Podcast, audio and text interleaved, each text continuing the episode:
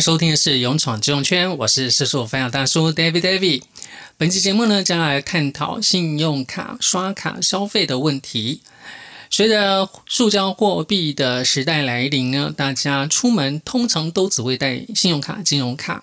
呃，会带现金的机会是少之又少。同时呢，会用现金消费的机会也变少了。呃，除了可以这个少拿很多找零的零钱之外呢，也不会有出现找零错误的状况。所以呢，呃，塑胶货币的支付成了一个。时代的一个新的潮流，同时呢，双十一、双十二这种呃网络购物啦，或者是周年庆啊，这一些也是带动了信用卡消费的一个高潮。哦，这个刷卡金额是跌创新新高。不仅仅如此啊，连便利商店也都受到影响。大家应该也有看到新闻，便利商店呢是塞满了双十一、双十二的包裹。那么，随着网购啦的增加，哦，尤其是双十一、双十二，连黑色星期五都成了一个购物的一个理由的这种状况之下呢，万一碰到网购商品出现问题的时候呢，就会出现有退货、刷信用卡刷退的问题。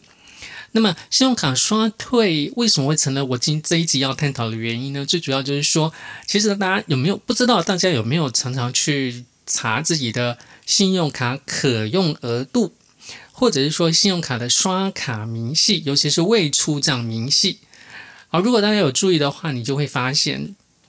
当我们做消费的时候呢，信用卡的额度可用额度呢就会立即的被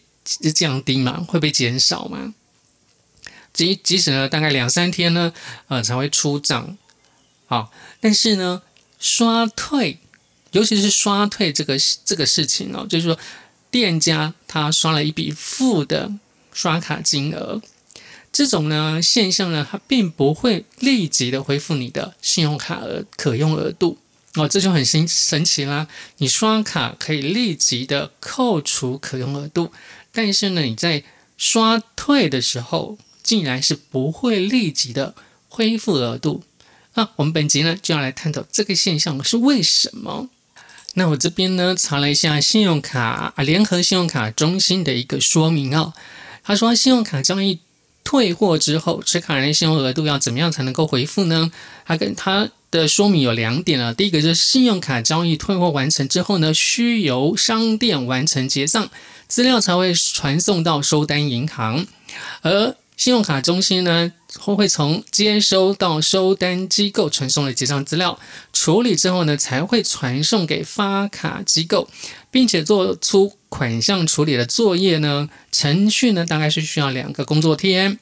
而发卡银行在收到结账资料以及款项之后呢，会依照其作业规范啊作业规范来回复或者是归还持卡人的额度。好，第二点就是说，如果退货后持卡人有尽数回复或者归还额度的需求的时候呢，以便他后续进行刷卡交易，可以联系发卡银行机构来处理。而发卡机构呢，在确认以及评估之后呢，会依照其作业规范，将持卡人的额度恢复或归还，或者是提高额度的方式来处理。好啦，你看哦。必须要等到商店完成结账，资料才会传送给收单银行。那收单银行呢，再把这些资料传送给联合信用卡中心。信用卡中心呢，经过处理，大概是两个工作天的时候呢，才会把资料给发卡机构。那发卡机构呢，还要去按照他的作业规范，才能够回复他的额度。虽然说信用卡。中心的那个职员表示说，这是因为为了避免有误退啦，或者是说这个款项有争议，避免这种现象发生，所以在退款的时候呢，会比较程序会比较久，时效上会比较慢。不过呢，我们看一下哦，如果是说商店是真正刷了一笔负的金额的时候，它是真的在刷卡机上做了一笔交易，那这个款项会有什么样的问题呢？这个是我的一个很大的疑问啦哦。尤其呢，其实如果大家都有常常看新闻的话，我们只会听到有信用卡盗刷的问题，我倒还没有听说过有信用卡倒退的问题，就是退款退错了这个事情哦。所以这个他们的想法是蛮蛮奇特的哦。好。那我们再来看看哦，他有些提到说，这个发卡机构呢，必须按照他的作业规范，然后来回复或者是归还持卡人的额度。不过呢，我查了非常多家银行的信用卡的约定条款，我从来没有看到一条所谓的作业规范回复额度的作业规范，我只看到它有关于退货的。呃，约定条款只有一条，叫做持卡人与特约商店同意持卡人就原使用信用卡交易办理退货、取消交易或者终止服务、变更货品及价格的时候呢，必须要向特约商店索取退款单，经查对无误之后呢，在退卡退款单当中签名确认。并且自行妥善保管退款单收纸联，以供查证之用。但是，经过持卡人以及特约商店的同意，可以以特约商店自行签认，并且以持卡人所保留的退货凭证或者其他足以证明文件的方式替代之。好啦，他有没有想到信用卡恢复额度的作业规范呢？其实没有的。好啦，听到这里，可能就会有人说。那你就等他退款呢？你又不急着这一时。其实，如果大家想想，我举一个比较极端的例子，你信用卡额度大概只有十五万，如果你把这十五万呢，呃，你去买一台车子，你刷了一个定金，好，比如说就刚好刷了十五万，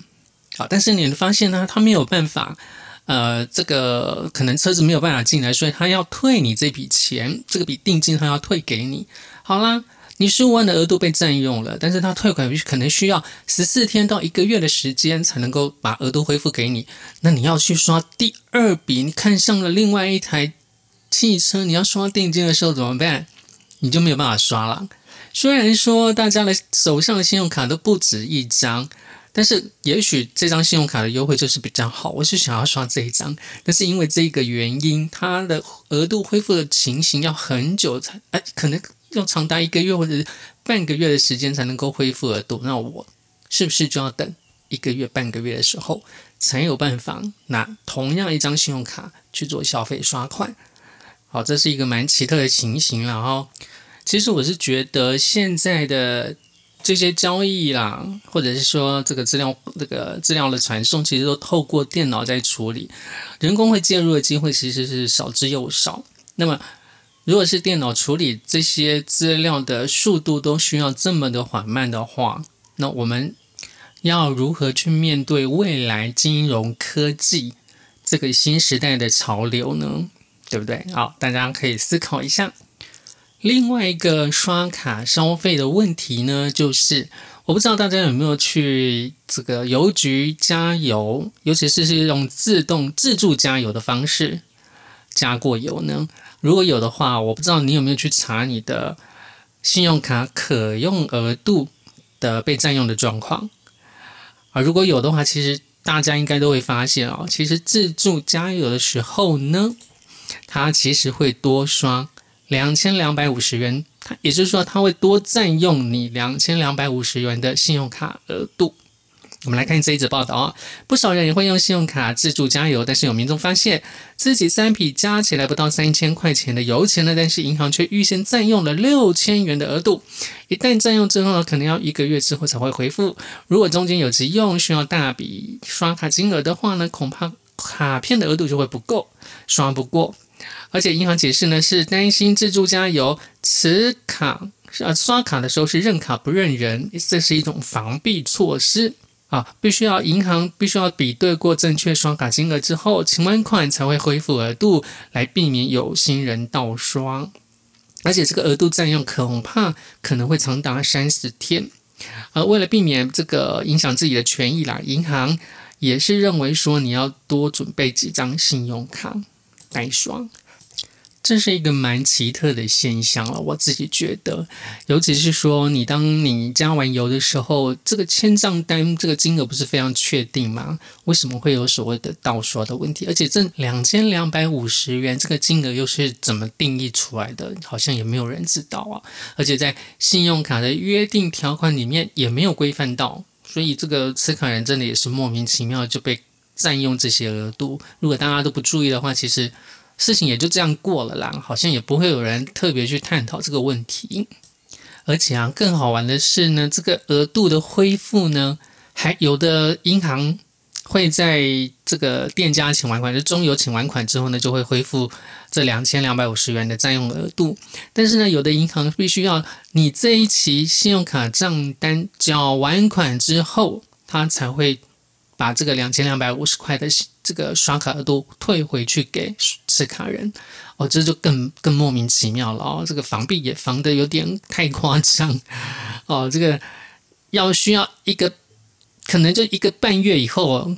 哦你刚好在结账日后一天才刷卡的话，你要等到下一个结账日，而且你要等到你缴完款的时候才会把额度，可能都已经一个半月过去了，这也是蛮蛮莫名其妙的哦。以上两个信用卡刷卡消费的问题。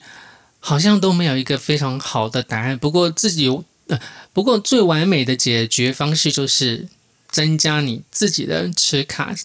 数次数量，就是你多持有几张信用卡，你就不会碰到这些问题。啊，即使退款啊，退的时间稍微长一点，但是也不会造成你要刷信用卡的时候额度不够。不过呢。我是觉得还是要提醒大家注意一下哦，就是你刷退的这一件事情，你要时时的记在心里，常常的去查你的信用卡未结账、未出账的明细当中，是不是商家店完退已经退了款。好像我过年的时候呢，像一家餐厅哦付了一个定金，但是这笔定金他要刷退给我，啊，这个不去追踪，他就完全都不退，好。我第二次去店给他的时候，他才说啊，我他准备要退，他的流程刚跑完，他准备要退。这是一个非常，就是如果你也不去追踪这件事情的话，可能他也就忘记这件事情，你的信用卡可能就白白的去去去去缴了这笔钱。好，嗯，等到你发现的时候，你可能要等到下一期或者下下一期的时候，你才会收到这笔款项。好，这个时间会拖得非常久。本期节目呢，就跟您分享到这。